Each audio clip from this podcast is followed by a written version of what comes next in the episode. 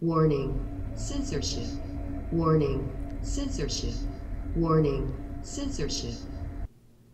Good afternoon, ladies and gentlemen. You have tuned into the Rebel News live stream on this, a Thursday, July 29th, 2021. I'm David Menzies and my co-host, oh my co-host, she is the Huntress Supreme. She is the she-devil with a sword. Khaleesi of Northern Alberta. She is Sheila Gunn Reid. How you doing today, Sheila?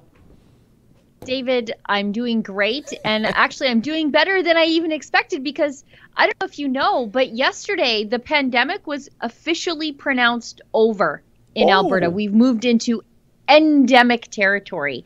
And uh, I think it's on the list of things that we need to go to, but we're going to be basically restriction free, including quarantine free. And this case demic testing everybody who has a sniffle that's over too. So I'm really excited to talk about well, that. Well, congratulations. And Sheila, I love your t shirt, Defund AHS. I, I, I suppose you're not saying you're against people going, ah, you know, when they have a nice beer on a hot day. I think AHS, Alberta Health Services, am I correct?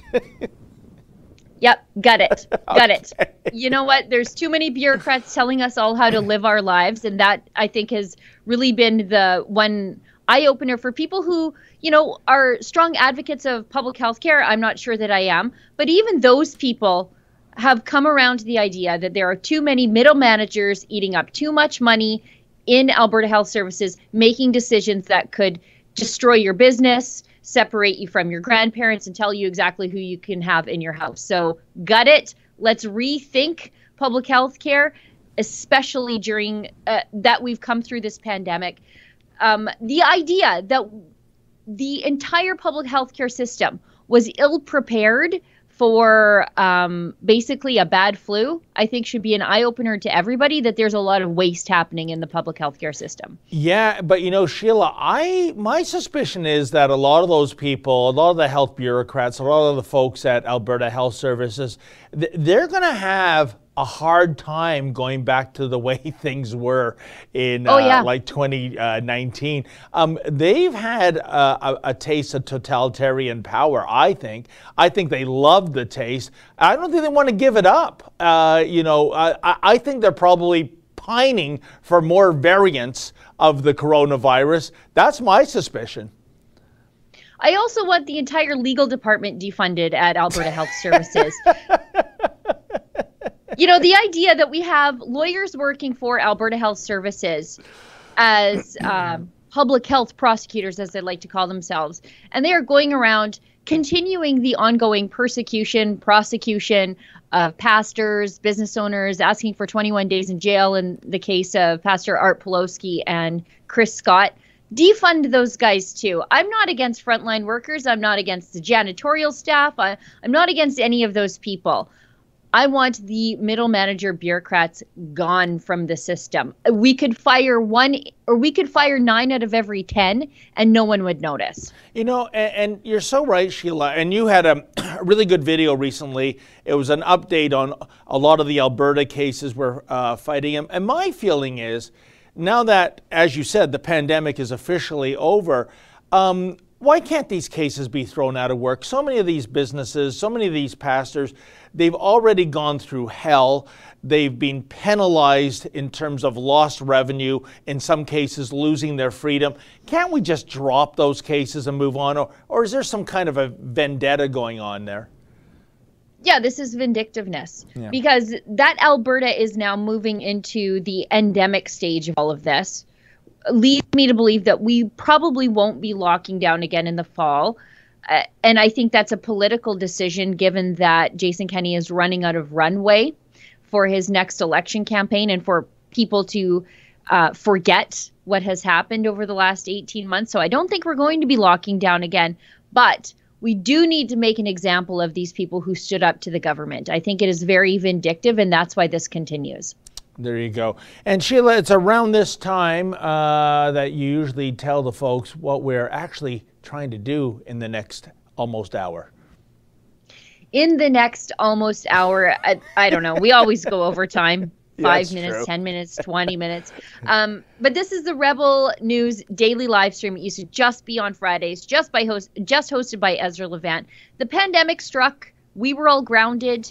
Um, so there were places that we couldn't go, things we we were unable to report on. And a lot of our viewers were stuck at home because the government forcibly closed their businesses or gave them, you know, a, a work from home order. So we thought, you know what, the news is changing so fast um, with regard to the pandemic and and things are popping up. So we thought, let's sit down for an hour every single day and talk about the news of the world and the news of the country with our viewers. And it was a good chance for us to also make a little revenue because we used to be able to accept uh, super chats on YouTube, Yeah. but then YouTube completely demonetized us on our main YouTube channel. We're not completely demonetized on the clips channel but on the main youtube channel they cut us off what that did was cut us off from $400000 in annual revenue but our viewers are incredible and there are other players in the game other than youtube Yeah. so we are also streaming over on Rumble, um, which is developing a monetization, uh, a way for people to to give us money while we're chatting and interact with each other. But you can also find us over on Odysee. That and Odysee has a few different ways to support us.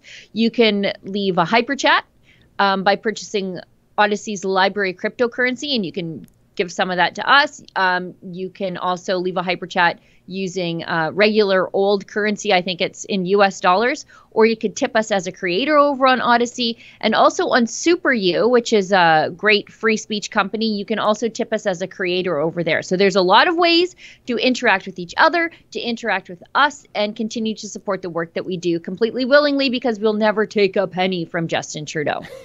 And Sheila, I got to ask you again. Do you, do you do you understand these hyper chats, these LBRY cryptocurrencies? I mean, when you start talking like that, I I devolve back into unfrozen caveman journalist. Your I don't know. Fast-moving cars and tall buildings frighten and confuse me, and so do cryptocurrencies. But I'm sure we have viewers that are much smarter than me that can figure this out, and we really do appreciate the support, don't we, Sheila?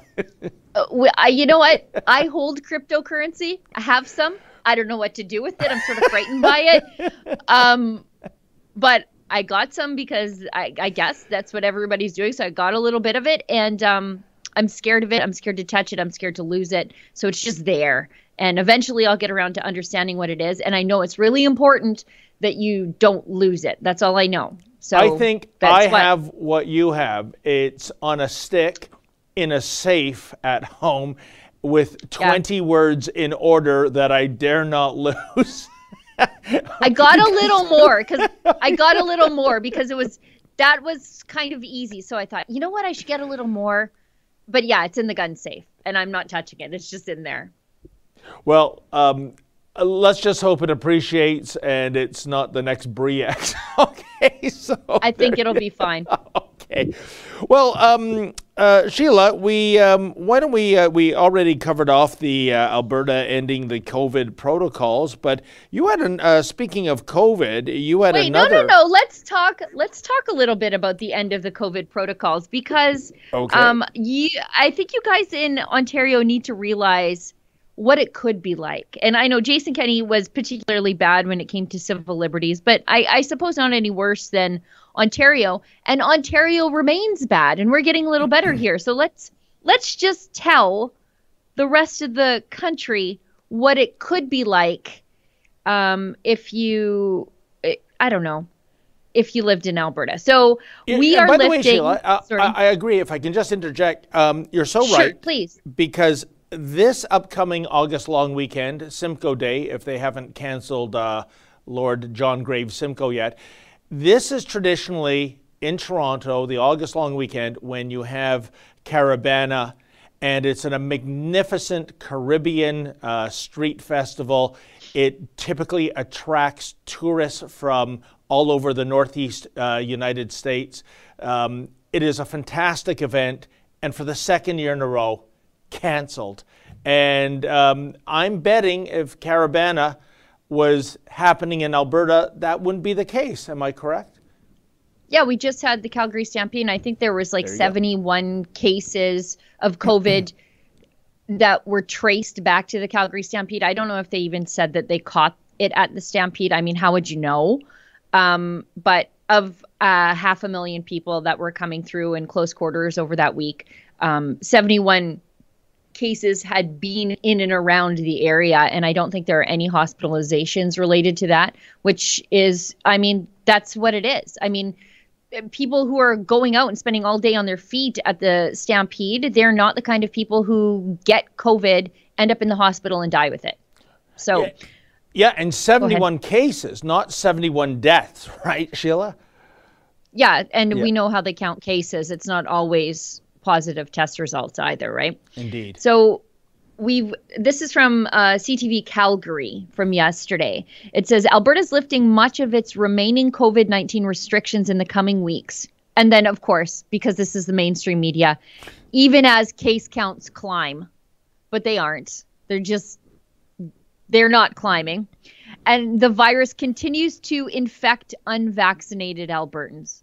Anyway, uh, it says that starting August 16th, people who test positive for COVID 19 will not be mandated to quarantine anymore. Mm. But the province will recommend it. So you, you, if you test positive, basically, so what? Who cares? And then, uh, additionally, Albertans with COVID 19 symptoms will not be asked to get tested, but stay home until they feel better. So we're not going to get this inflated case counts of people who just have the sniffles. Two weeks later, COVID 19 tests will only be available to people who need to go to the hospital or see a physician. So there's no more of this asymptomatic testing, which means literally testing healthy people. Mm. We're not doing that anymore. Um, and starting Thursday, close contacts of COVID 19 cases will no longer be mandated to quarantine either, but isolation will still be required for positive cases and people with symptoms. So that'll end two weeks from Thursday. So I guess today. Masks are not mandatory in public transit, ride shares, and taxis starting on August 16th. And the only place masks may still be required is in hospitals or continuing care facilities where people are actually sick. And Jason Kenney said it's time to start thinking differently about COVID 19 because uh, cases no longer equal high levels of hospitalizations or fatalities. So that's it. You know, I'm happy about the progress and the return to the good old days, uh, sort of. Uh, but, you know, Sheila, I find it a little. Um, perverse all these dates like the virus is going to abide by these yeah, dates what like, oh, we can't infect you today sorry yeah. sorry oh it's the stroke of midnight august 16th i'm melting i'm melting i, I mean i gotta go to i gotta go to ontario if i want to hurt somebody sorry i'm out of here i mean why don't they just say hey uh, let's uh, let's turn Alberta right. Uh, let's go full Florida is what I'm trying to say. You know, let, let you know instead of all yep. these artificial dates and deadlines. I, I just find that really weird, Sheila. Yeah, I, I mean, like the the virus checks the calendar, but I guess they have to set an arbitrary point for this. And instead of this being good news, if you checked in on social media yesterday, the professional TV doctors were losing their minds. They are really cheering for a catastrophe here in Alberta. And the fact that we basically reopened all the businesses and everything on July 1st, and here we are, what's today, the 28th? Four weeks later, no catastrophe, everybody's fine. Hospitalization rates are way down, way down. So nobody even cares about case counts because case counts are just people who get the sniffles, if indeed they even get the sniffles. So, I mean, it, it's just funny how these TV doctors are just, I mean, they're they're cheering for uh, a medical catastrophe to unfold in Alberta. And it just seems so ghoulish, right? Oh, yeah. As I've called it, COVID porn. And you know, the way the mainstream media reports on things, uh, Sheila, um, I had a chuckle today. Um, it was a news story. So it wasn't talk radio where someone is supposed to be editorializing, but in the news story narrative, uh, it, it was the issue of vaccine passports, and the newscaster went on to, I don't know if this was part of her script or she decided to do some freelance editorializing saying, vaccine passports, which aren't really passports, it's really proof of vaccine. In other words, a vaccine passport. I mean, like suddenly, uh, and, and but you see where they're going with this. They're going to tone down the negativeness of vaccine passport because to me that is a negative. And instead the uh, style guide will say uh, ixnay on vaccine passports but do say proof of vaccination which is a little less extreme. So th- that you see what what court what camp the mainstream media is in when you when you hear this kind of thing sheila. Well, and I think that is uh, when you see them changing the language because they know the public is against vaccine passports. I think it's a tacit admission that even they know ba- vaccine passports are good or a bad idea, so they can't call them that. It's proof of vaccination so that you can go places and do things. So you mean like literally a vaccine passport? Like I, I forget who had, did some streeters. I think it was Drea in one of her uh, videos. She did some streeters and she asked people about on the streets about vaccine passports, and they were like, "Oh no, it's not a vaccine passport. It's just you know like a vaccine record that you have to produce to go places, eat in restaurants." use public facilities so you know like a vaccine passport like these word games are ridiculous but it's exactly the orwellian place that society has come to right now. Oh you're, you're so right. I mean where the ministry of truth is actually the propaganda arm of uh, oceania and the one place you never want to end up is the ministry of love where they torture people so no greater no greater example of this Orwellian doublespeak than the reopening Ontario Act, which is the act they used to close the place. You know, what chutzpah. We are going to lock you down. We are going to change your locks. We are going to send the mounted unit out and haul you away in front of national TV cameras under the reopening Ontario Act. They have no shame yeah. here, Sheila. No, I, I mean, and all this from a so-called conservative prime minister, right? It's or a conservative uh, premier. I mean, it's just ridiculous. Yeah. I said conservative prime minister, like that's a thing that's going to happen in the next 20 years. Unbelievable. oh, uh, m- maybe there was he had a shot at that, but the last almost two years, I think, has destroyed that. I, I think he has totally turned his base against him, Sheila, and uh, not only a, a, a supposedly Ontario uh, conservative premier, but the fact that one of his main slogans, in addition to for the people, was Ontario open for business. um, you know what, Sheila, that's our fault. We missed that tiny little asterisk and we looked in the fine print and yeah, open for business during a pandemic if you're Walmart or Costco or the Loblaw group of companies. Those people are open yep. for business. Your little mom pa uh, toy store, shoe store, spa. Oh no, uh, y- we this government will come down on you w- with the force of a papal bull. So give me a break. Yeah, reopening Ontario Act. um, now, Sheila, how what since you are in Alberta, and I, I, I can't wait to get back there. How are people uh, reacting uh, to the reopening? Uh, because again, uh, coming down to Rebel News headquarters here in Toronto, um, I was I wish you were in the car with me because it was a talk radio segment, and it was uh, uh, about a caller sending a, a, text message, and basically. Um, the family were going to finally go out to a restaurant now that that's allowed uh, indoor seating. You don't want to go on a patio today in Toronto. It's raining cats and dogs. And at the last second, the father said, I'm sorry, I'm just not ready for this. I, I, I just can't do this. And of course, uh, the host interviewed a psychiatrist to get tips on how people uh, should, you know, man up and go to a rest. You'd think they're being drafted for a war overseas, right? But I don't, I mean, the circle I'm in, uh, I don't sense any anxiety. People are like, you know, pedal to the metal, open up, open up. We want to get back to normalcy. Is that what's happening in Alberta, or are there people that are, Sheila, just not ready to go to the bistro? Oh, I'm sure there are some of those people in downtown Edmonton. I'm sure. Uh, I kind of hold Ralph Klein's opinion on downtown Edmonton in that it's a it's a nice place with too many mosquitoes and socialists.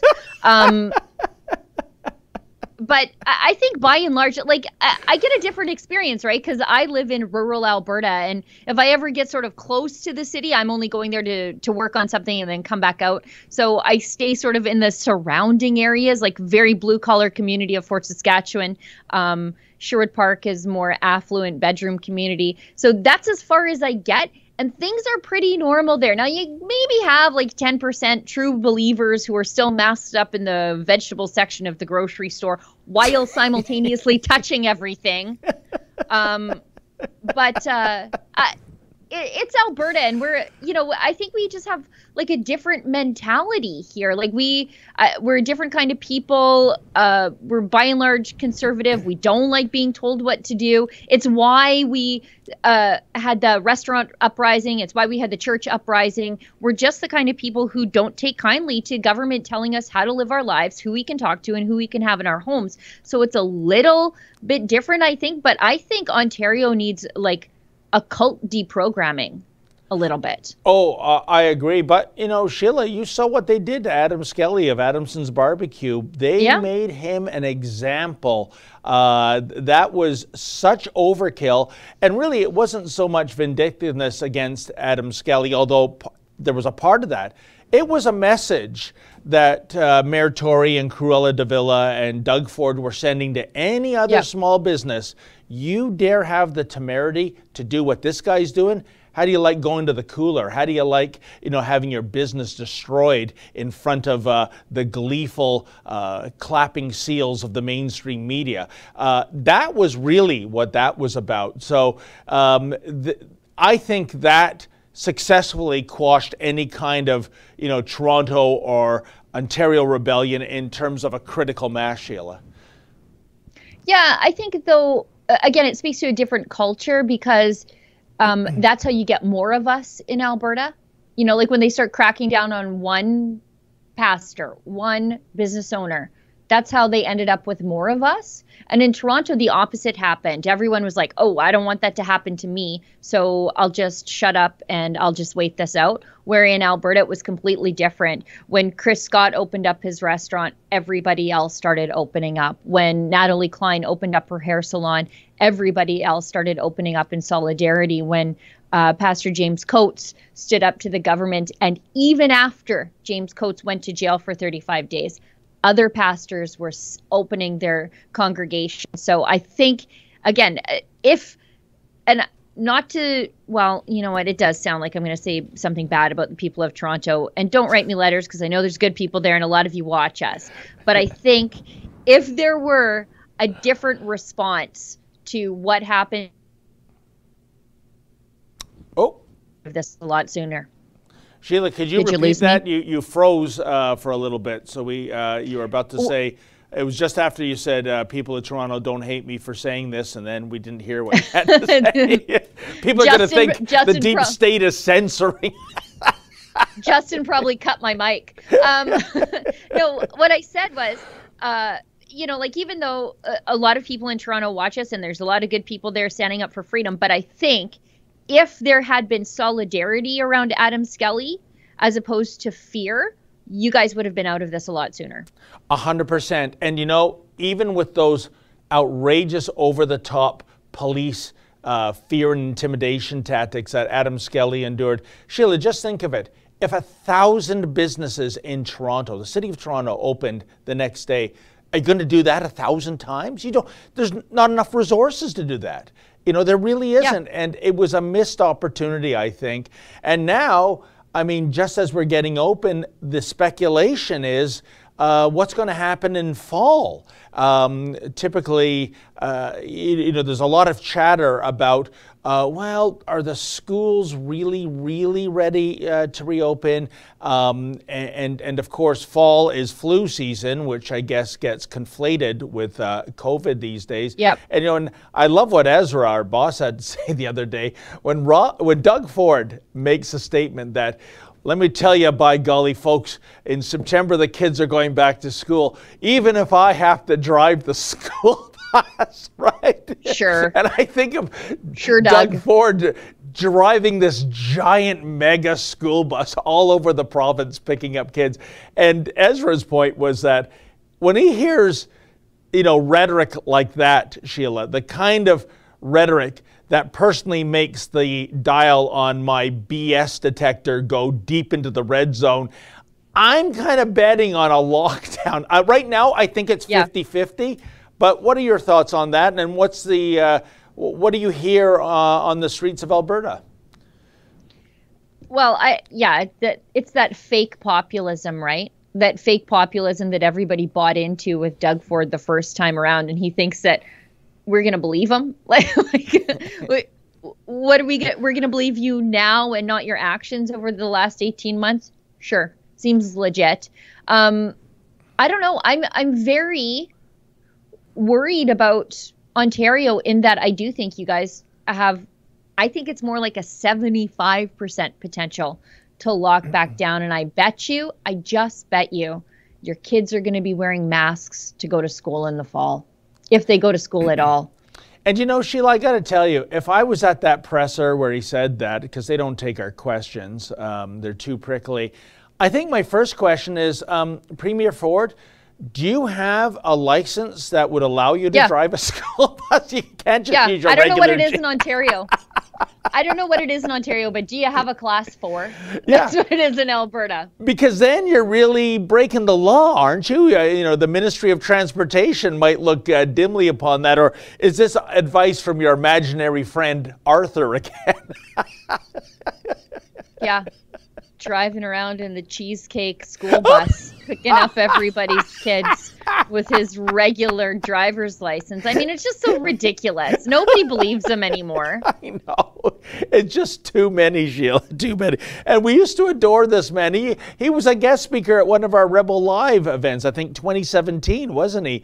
And Yeah. uh, you know, and, and that's a great juxtaposition of what Doug Ford was and what he became.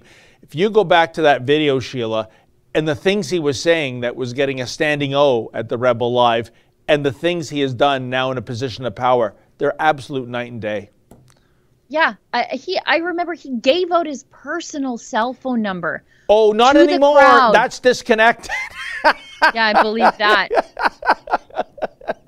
but you're I right. I believe that one. you know, uh, uh, uh, someone of that stature uh, giving out his personal cell phone uh, number, folks, and and at a time it did work, uh, and I'm sure he got inundated with messages, but.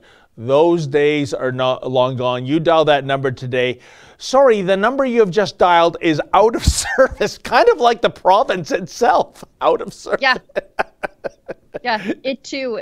It too is experiencing treatment from the open for business law. Um, I'll never forget. There was a video, uh, or it was a phone call, and it was a CBC interview on CBC Radio, which is absolutely terrible. that um, it- it's it's just the worst. But anyways, uh, the host had called Rob Ford while he was coaching Oh, I remember football that. at the time, Yeah. and the hosts were like offended that he wasn't devoting all of his time to them. And finally, he's like, "I'm coaching football, like, well, quit calling me," kind of thing. But naturally, he's one of those guys that gave out his phone number, so CBC just called him. You, you know, Sheila, Rob Ford, who I adore, and by the way, Rob Ford is not Doug Ford. We have surely discovered that in the last two years. But I remember that well, and he was A, mocked for taking a call, and like you said, not uh, giving his, uh, you know, total attention to the Khaleesi's at the CBC, and B, also mocked for, well, he's mayor and he's like, um, you, you know, coaching this toxic masculinity tackle football. I can tell you, I mean, at the time I did a story uh, back in my freelancing days for the National Post uh, in which I, um, you know, I sort of embedded myself with the team for a bit, and you had kids from all kinds of diverse backgrounds. Uh, Don Bosco, kind of in a rough neighborhood of, of Yep. town. And uh, I will never forget um, a couple of the single mothers that came up to me and spoke about what the football program may, uh, meant to them. And it was this, Sheila. If not for this football program, my son would either be in jail or dead. That's what they yep. said to me. Because without something to do, they'd have all this free time on their hands. They'd hang around at the mall, kind of maybe get, you know, drift into gang culture perhaps. But mm-hmm. they join the football team, they endure practice every day. You know, when they come home, their head hits the pillow, they're exhausted, they're out. Yep. So it was keeping these kids in school, building them up mentally, the football program building them up physically. And these bastards in the city of Toronto, these social elitists, uh, had the temerity to mock what um, Rob Ford was doing with that football program. They have no solutions, Sheila. They talk yep. a mean game, but that you know, I think out west, what what is the saying? Um, all hat, no cattle, and yep. that's what that man had to go through, and it's absolutely shameful.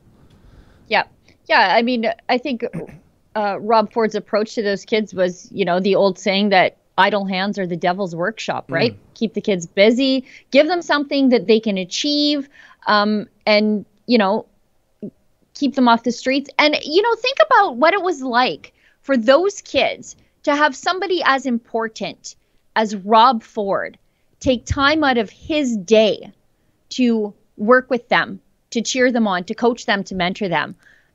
You know that's something you know when you're a, you're a, a, disadvantaged kid and i think i can speak to this a little bit because i kind of was one um, to have somebody important take an interest in you that's something you never forget. That sticks with you forever. It gives you value as you go forward. Oh and sheila let me tell you this. This was not a pr stunt on behalf no. of rob ford to get publicity he was totally invested in those kids he every kid had his number 24 7. And he even told me he had calls at 3 or 4 in the morning of a kid in trouble. He got into his car to get them out of trouble.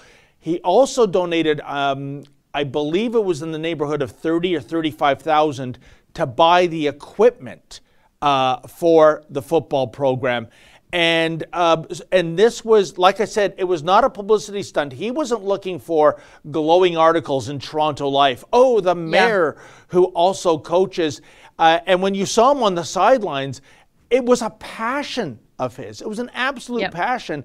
And you know, I, I wonder, you know, I, I, am gonna have to, you've given me an idea. I'm gonna look into whether or not the program even exists anymore at Don Bosco. Um, if it doesn't, that's a shame. Well, and if it doesn't, you know exactly why. Yeah. Um, because nobody like Rob stepped up. Um, we should. This is actually a pretty good segue into your video about the women's rugby team. Oh. Um, yeah. okay then, and uh, Mr. Producer, you all right? Uh, yeah. Um, if there's anything that these Olympics are about, folks, it has to be wokeness. I think they should make it a, a gold medal game. Um, who is going to be the most woke at the Japan 2020 Olympics? And wow, some of the front runners are the members of the Canadian Women's Sevens rugby team. Check it out. There were many glowing, gushing, and fawning articles published the other day about the Canadian Women's Rugby Sevens team, which is now over in Tokyo competing at a spectator free Olympic Games that apparently nobody seems to care about. But then again, why shouldn't there be full page newspaper articles about these Canuck ladies winning the gold medal? Uh, oops! At time of writing, the squad hadn't even played a single rugby game yet. Their chests weren't adorned with glittery medals, but rather with black and white t shirts proclaiming BIPOC Lives Matter. Now, at first blush, I misread BIPOC for biopic, and I thought, gee, how curious that these gals are going to bat for the lives of documentary filmmakers. Alas, BIPOC actually stands for Black Indigenous People of Color. Alrighty then, but missing from all the articles was an explanation vis a vis what the rules are when it comes to whose lives matter and whose lives do not. I must say, I'm completely confused. You see, Black Lives Matter is the granddaddy phrase. I agree with the sentiment that Black lives indeed matter, although I loathe the organization Black Lives Matter as it is so jam packed with Marxists and racists. Case in point, Usra Khogali aka Usra Ali. She's one of the organizers of Black Lives Matter Toronto, and apparently Usra tweeted this mirthful message a while back, quote, Please, Allah, give me the strength not to cuss kill these men and white folks out here today. Please, please, please. End quote.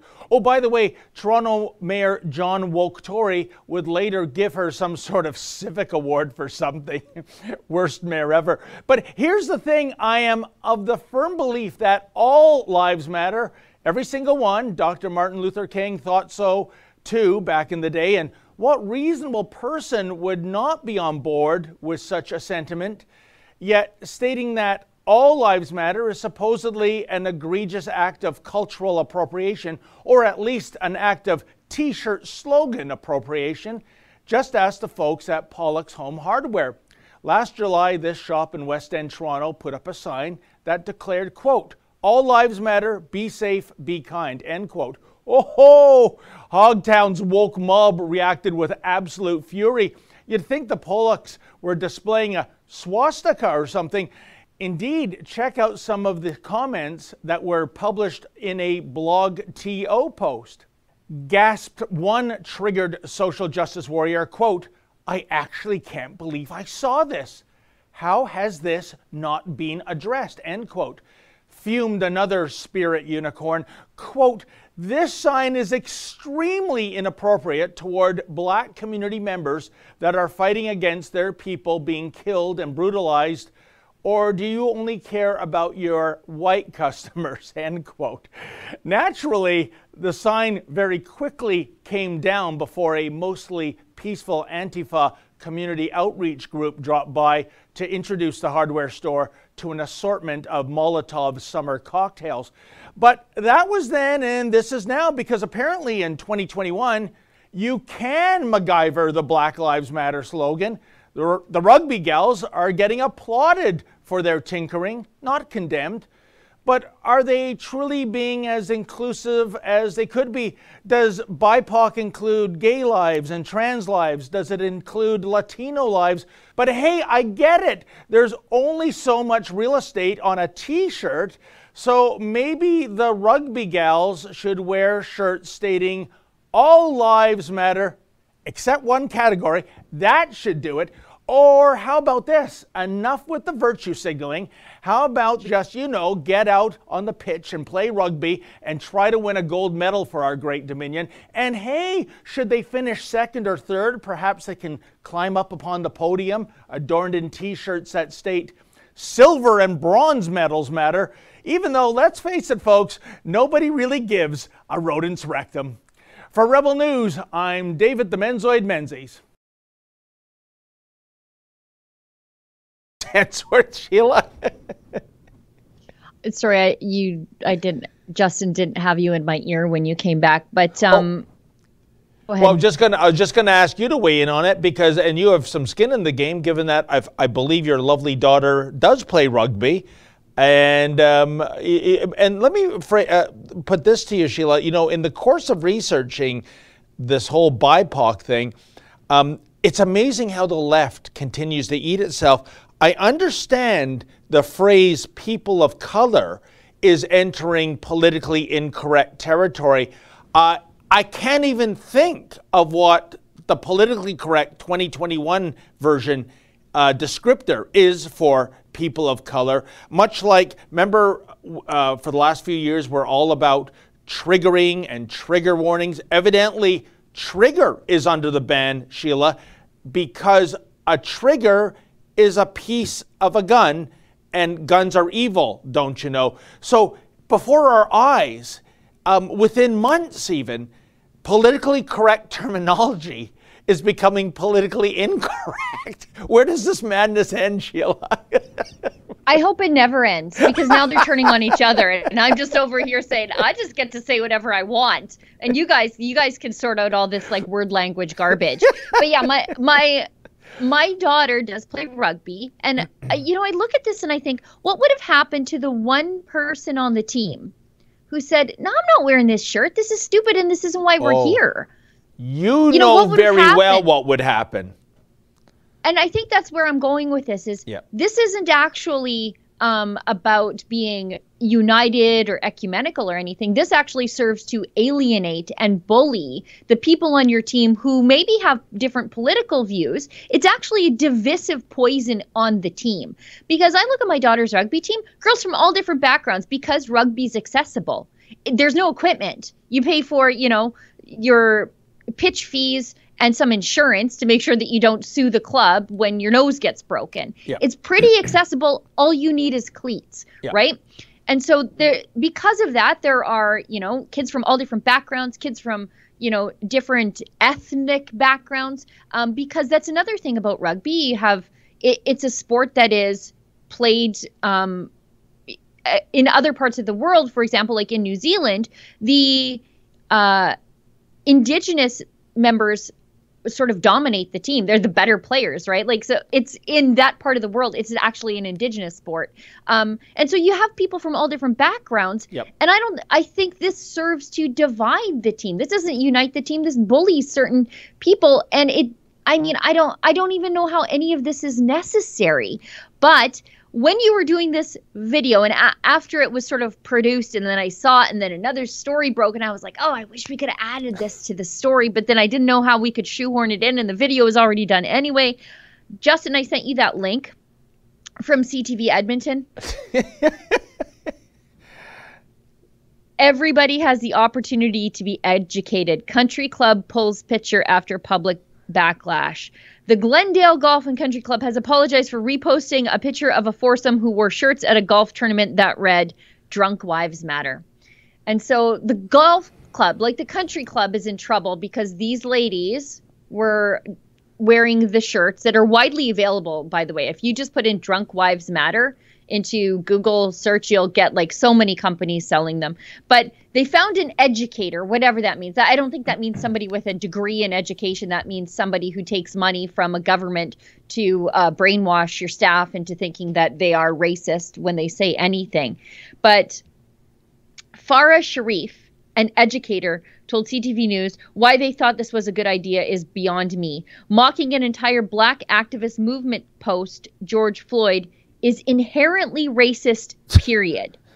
So this person that doesn't know these ladies, who are just, you know, ladies in matching outfits on the golf course, having a couple drinks, as people tend to do um, at the golf course, she's this person, this educator, not knowing anything about these ladies, called them all racist. Yeah. They don't know if these ladies have adopted black children. They don't know if they're married to indigenous men. They don't know anything about anything. But they feel that it is absolutely their right to come to the conclusion that those ladies are racist. And I think that's the problem in all of this too. Is if you don't self-flagellate, you're also racist. And the activists now want these ladies banned from the golf club. Oh. They don't want them there at all. A hundred percent, Sheila. And, and, I mean, come on, it's gentle parody of a phrase. Uh, it doesn't mean that they're racist. They're making fun of themselves. I- exactly. They're making fun It's- of themselves. It's self-deprecating. Well, I'm surprised, you know, um, you know, MADD hasn't weighed in on this. You know, as uh, is this some subtle message about uh, drinking and driving being okay? But Sheila, what the example I gave of Pollock's hardware store, where it said, "quote All lives matter. Be safe. Be kind." How is that? offensive to any reasonable person. Of course, all lives matter. And be safe, be kind, that's troublesome too. That's an expression of, I don't know, white privilege, white supremacy. This is madness, Sheila. Well, and with regard to this like golf club thing here, now this educator, I don't know how you just educator, you just uh, you're basically a bully. That's what you do. Or you you call companies racist Yeah. um, apropos of nothing, and then you take money from the company to unracist them through classes. It's a neat little scam these people have Oh, going. yeah. But anyways, she, uh, the golf club apologized but then the educator said the apology was weak and lacked a specific ed because it's not enough right? It's not enough. And says it lacks a specific educational plan for them to move forward with. So there's the monetization of the outrage for the educator right? Your apology isn't good enough. And now you but you need me now to come educate you and pay me for it. And then because the golf club didn't capitulate fast enough, this person now, this educator, tolerance educator, is whipping up an online mob. Says, I encourage people that follow me to contact the Glendale and ask, how are they learning? What are they doing? I bet if they hired this educator, that would be great. They've learned all they need to know, right? line this person's pocket. It's pretty neat thing that these people do. Whip up an outrage mob by calling a golf club or any business racist and then offer the solution and the solution is pay me to brainwash your staff. It, it, and then it, they say everybody has the opportunity to be educated. Yeah, I bet they do. You, you know what this do. reminds me of, Sheila? Um, about 15 years ago, if I got the chronology right, at the um, the ex-president of Mexico, uh, Vicente Fox, he had said something that was uh, deemed anti-black, and part of his Cersei walk of shame, which I found hilarious, was him personally getting on the phone and phoning uh, prominent black celebrities like Oprah Winfrey to personally apologize for his words, which he did evidently, right? Uh, so I think that might have been a little genesis of the madness that is now full blown uh, uh, right in the here and now. But I mean, these Olympics are making me ill. I mean, can't people just line up and run or swim or jump over hurdles or play rugby for goodness sake and spare us this sanctimonious BS. Yeah, just go there and do what we sent you to do. Yeah, you know, with our money. This, with our money, this is not your political platform. You're there representing the company or the country. Yeah. If you want to go there, then just go there. Do what we have sent you to do and don't turn this incredible opportunity into a personal bully pulpit. Just go do your thing and come home and then take the profile that you earned by actually doing something something at the Olympics and do whatever you want. I don't care. This is a free country, but while you're there representing all of us, all of us with our diverse political opinions, just zip it till you get home. It's like 10 days. Just be quiet while you're there. 100% Sheila. And, you know, really, do you know anyone in your circle that's actually watching any of the Olympics? Because I have zero interest, and I don't know anyone in my circle, including all my colleagues here at Rebel News, that have actually tuned into one minute of these games. Yeah, oh, Mr. Know, Producer I says I watch every night, so that tells you a lot sure. about Mr. Producer, folks. First of all, I think everybody knows that I don't care so much for professional sports. However, I like sports entertainment. Um, as far as wrestling goes, yes. um, I sort of have an eye to the Canadian sports shooters because they have been pretty vocal about the gun ban. Mm. And how it will affect their sport. So they're over there representing the country, and they're like, they the government literally wants to ban our sport, but we're over here doing our best to represent the country anyway. So I sort of have an eye to what they're doing, and Canada produces some pretty great sports shooters. Um, but that's about it. I just, I just, I don't care. There's no crowds. Um, and then with all the wokeism, and then I'm like, oh, so just also there's also the whole thing that just mediocre men can now join the ladies' sports and and beat them and rob them of their life's work. And so, I, like, I just I can't care anymore the Olympics has killed the Olympics for me. Yeah, you're, absolutely right, uh, Sheila. And we, we have that um, male weightlifter in the Tokyo Games.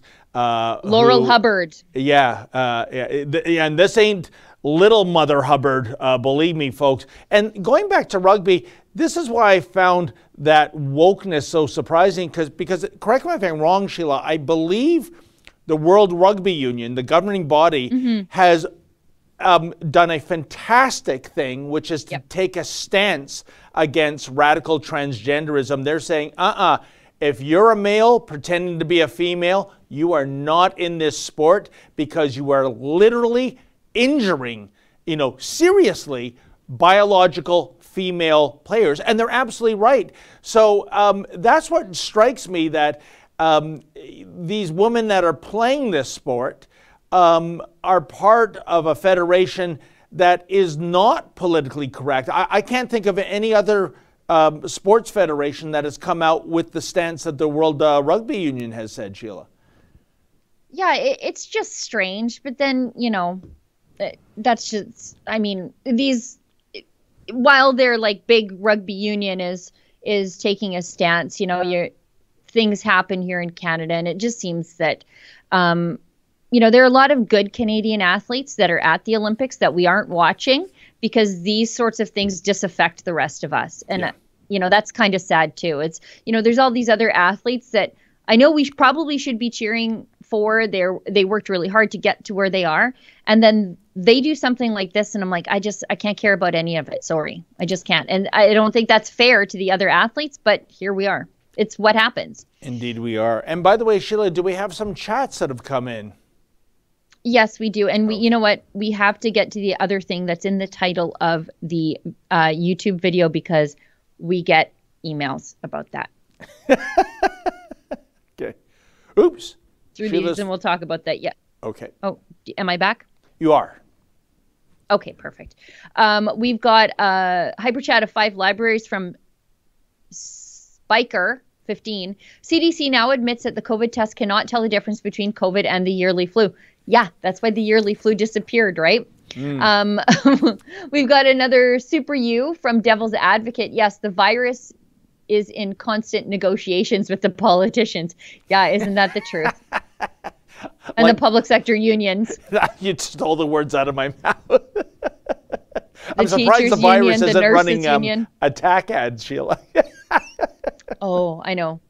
The teachers union, the nurses union, all of them. Yeah. Uh, but we've got a rumble from Chronic Bud 99, almost two years to flatten the curve. Yeah, we're almost two years into two weeks to flatten the curve, and we are all in this together.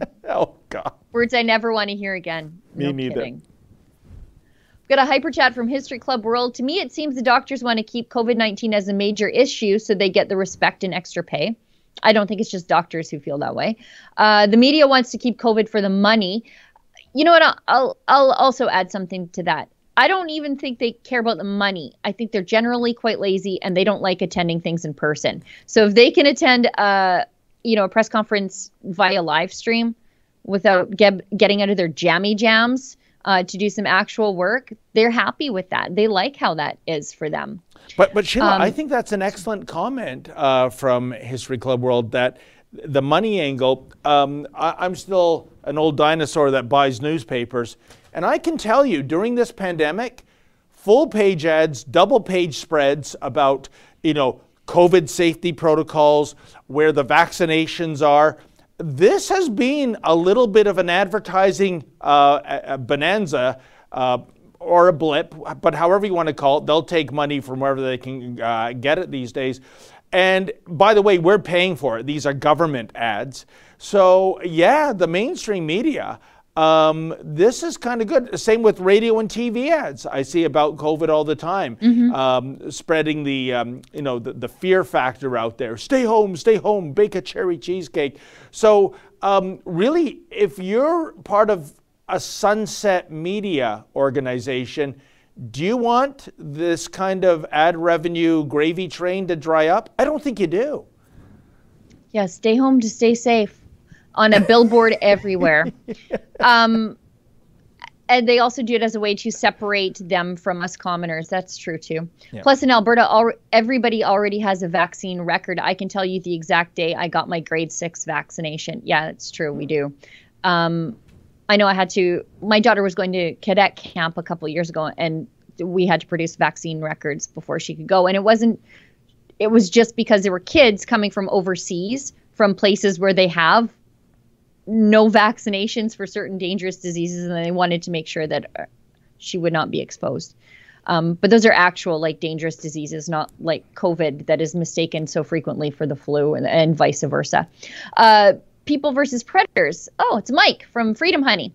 Uh, hi, Mike. Uh, your federal petition, his federal petition starts this weekend. We will be at the Alberta Legislature Saturday and Sunday. Thanks, Rebels. Well, Mike, I'll have to come see you. Mike has a federal petition. I don't know who's sponsoring it yet, and I, uh, I guess I'll find that out over the weekend um, about changes to um, bail and release for people who hurt kids. So great work, guys. I'll see you then.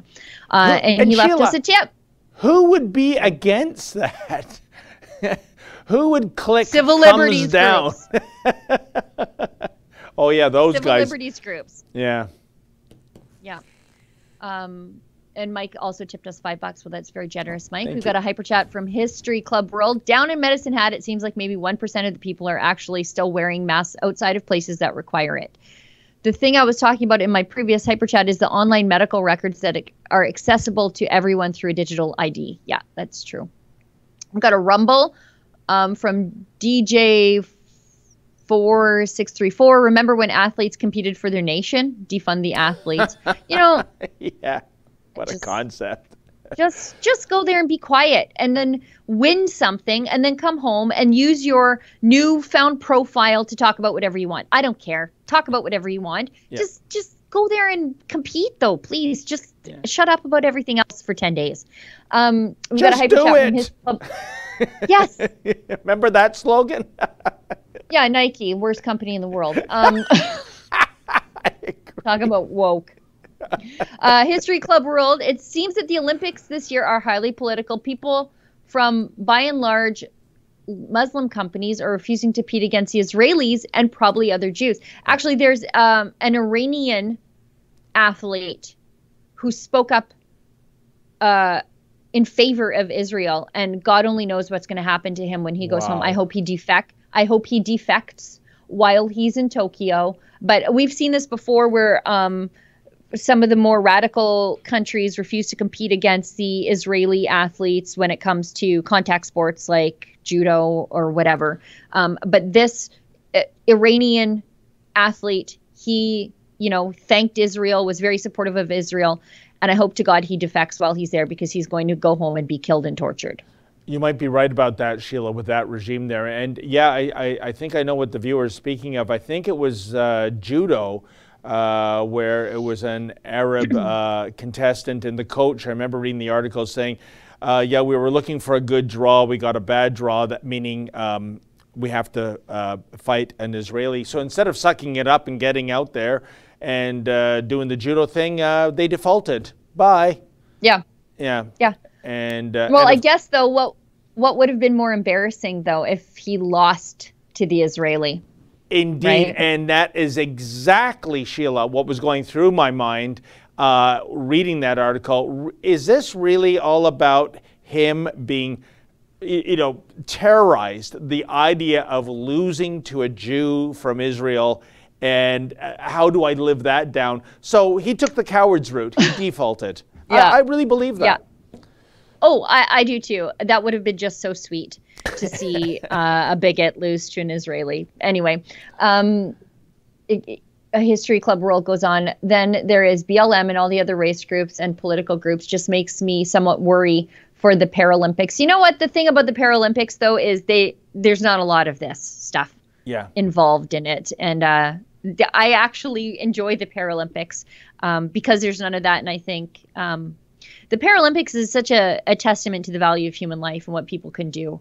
And uh, and I, I like it probably better than the normal Olympics. And I think we're all cut up on the chats with two minutes left of the show, and we didn't talk about the Justin Trudeau plastics thing, but we pro- maybe I'll just briefly touch on it really fast, Okay. Justin, if that's okay. Um, so we came across this. It was in an what we call a proactive release package. And that means that somebody else asked for these documents, got them, didn't see anything noteworthy in them, or found what they wanted and did what they wanted with them. And anytime that uh, another party asks for documents, there comes a time in which they are proactively released to the public. So you have exclusive possession of them until such time as they're just basically dumped on a website and you can go pick through them and find them. Which is also something we do because I think a lot of the mainstream media outlets they ask for certain things, they don't find what they're looking for or something bad about the liberals is in there so they don't report it. They just leave it. So we go back and poke through these things and it's a lot of work, but we do it anyway because frequently we find things and in this case we did we found a messaging plan where the liberals were um, basically encouraging people to use less effective masks because the ones that are more effective in stopping the spread of COVID, if you care about those sorts of things, and I'm not sure that I do, but the liberals sure do, and the progressives sure do because they're the locker downers. The liberals were, in the name of fighting plastic pollution, oh. telling people to use reusable masks that, as we know, are ineffective. Like, put your shirt over your face and breathe through it. You know, like that's. Uh, how do you think that stops a germ, right? But they didn't want people using medical PPE, not because it would cause a shortage of medical PPE, but because they didn't want the plastic waste. And for the liberals, fighting plastic pollution, which is completely inert and the perfect garbage because you can burn it to create energy afterwards. They didn't want people using plastic so that so they were in their own minds willing to put people's health at risk again, if you care about COVID and the spread and wearing masks, I don't, but the liberals do, and that's the point. So, Sheila, whatever happened to the old chestnut that public safety is paramount? That if they really believe that these masks are ensuring the health and safety of the population, uh, I'm sorry, uh, health and safety, public safety, that should come before any pollution issue, I would assume. But apparently, never um, a liberal will never miss an opportunity to virtue signal. Well, yeah, and look how liberals are treating plastic. Again, I'm a fan of plastic. I love plastic. Plastic. We we should have stopped the ban on plastic when we realized it's perfectly necessary uh, for a sanitary society, especially during a during a pandemic. Restaurant owners, plastic made it possible for them to survive with takeout and delivery. Uh, in hospitals, intubation, PPE, plastic, plastic, plastic. Even grocery stores, they realized during the pandemic it's kind of gross for us to be touching your gross reusable bags that are full of E. coli from leaky meat. Please use this plastic bag. So municipalities were even reversing their plastic bans during the pandemic because they realized that plastic is sanitary. And like I said, it's the perfect garbage. Recycling's such a scam. It's a stored fossil fuel. You just take it, you incinerate it, you power your house with it. It's beautiful. It's great. You use it once, you get to burn it, you got electricity. But the liberals have listed plastic as a Schedule 1 toxin like it's lead, yeah. asbestos, and mercury. So in their minds, yeah, it makes perfect sense. We'd rather people use a completely ineffective medical or fabric mask instead of using something we think is akin to lead. I mean, it makes perfect sense when you examine the liberal mindset. It's it's nonsensical in reality, but perfect in the mind of Justin Trudeau. And Sheila, also, uh, let's not kid the kidders, as they say down at the Midway. Um, these people pushing for plastic bans, uh, they themselves use these disposable plastics every sure. day. And if you think I'm, you know, making a, a thesis I can't prove, folks, uh, I did prove it uh, on a video when uh, in Richmond Hill, where I live. There was a counselor who is obsessed about the city of Richmond Hill having its own single use plastic ban. I guess where will we get our plastics? Oh, from the bordering areas of Toronto, Markham, Vaughan, Aurora. Right. Huh. But the fact is, when that was debated, when they broke for lunch, I went into the council offices, and his name is David West. His nickname is David Waste, um, which tells you about his uh, a lot about his political capital. And guess what? Guess what? David Waste was eating, folks. Food in single use plastic containers, which I pointed out, and he immediately slammed the door in my or as I like yep. to say, just another day at the office. So please, um, if you're going to preach this kind of crap, guys, at least you know, bring your own ceramic mugs and bowls and uh, everything yeah. else. Uh, lead by example. I know what a concept. Well, it, and I, I don't even think any of this is really about plastic, right? Like, I don't think so. I think plastic is the victim here, but really this goes back to the war on oil and gas. Mm. This is just because plastic is made by oil and gas and yep. oil and gas is bad, therefore plastic is bad. Exactly. I think plastic is is the unwilling victim here because we know it is not Canadian plastic that is ending up up the nose and in the eyeballs of sea turtles somewhere or creating a tidal wave in some Chinese river. It's not our plastic. We're Hmm. pretty good at dealing with garbage in Canada. We're a pretty clean and tidy place. And actually, if you travel the world, that's one of the things I noticed. Like, even in advanced Western civilizations, Western countries, Western Europe, I'm like, ah, you guys, it's kind of dirty here, clean the streets. We're really good at dealing with our garbage here in Canada. And uh, so it's, I don't think it's about, it's never been about plastic. It's about oil and gas, and plastic is just related and bad by default. No, you're absolutely right. And Sheila, um, way back, I think it was 1995, I was in Egypt. I was on a, uh, a little cruise ship going down the Nile. I was up late at night, so I, I don't think I was supposed to see this. And I looked with shock as crew members were just tossing full garbage bags off the ship into the Nile River. and it, it, it, it, was like, it was disturbing because I'm with you. Just because we're pro plastic, that's not what we're saying, oh, toss your empty uh, bottle in the, uh, the lake or river or ocean or litter. No. far be, uh, on the contrary, manage the waste, right? It, the, the, you can even make, as you said earlier, energy out of waste if you uh, choose to, Sheila. Um, and I don't think under cloak of darkness throwing full garbage bags into a river is, is the way to go. That, that, that's not wh- what we are advocating. No, I you know I'm one of those people that when I go quadding or go camping or whatever, I bring everybody else's garbage out too. Like if I'm on the trails and I see garbage, Yep. I pick it up, I put it in the back of my Rhino, and I bring it back out. I try to leave the place cleaner than I uh, than when I got there.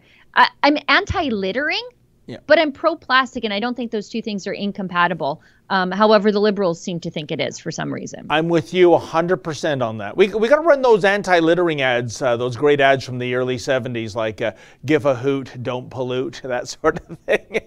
You'll have me crying. I'll be the guy that cries and turn and I'll be like, somebody will throw something out the window and a tear will roll down my That's right. Oh, that's that iconic. Uh, the, it's the the Native American who Yeah. wha- I believe was Italian actually, or like, it wasn't.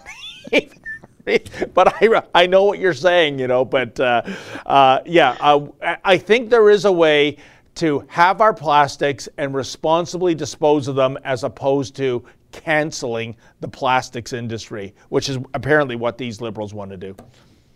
It is absolutely what they want to do. But we are, I think we're seven minutes past the hour and I think we're all caught up on the chats. Hey, Justin?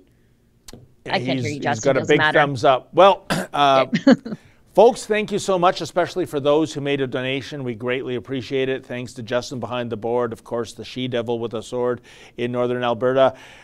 I'm signing off, and we will be back on Tuesday. Tomorrow, the big boss man, Ezra Levant, will be here at the usual time and place. In the meantime, folks, stay sane.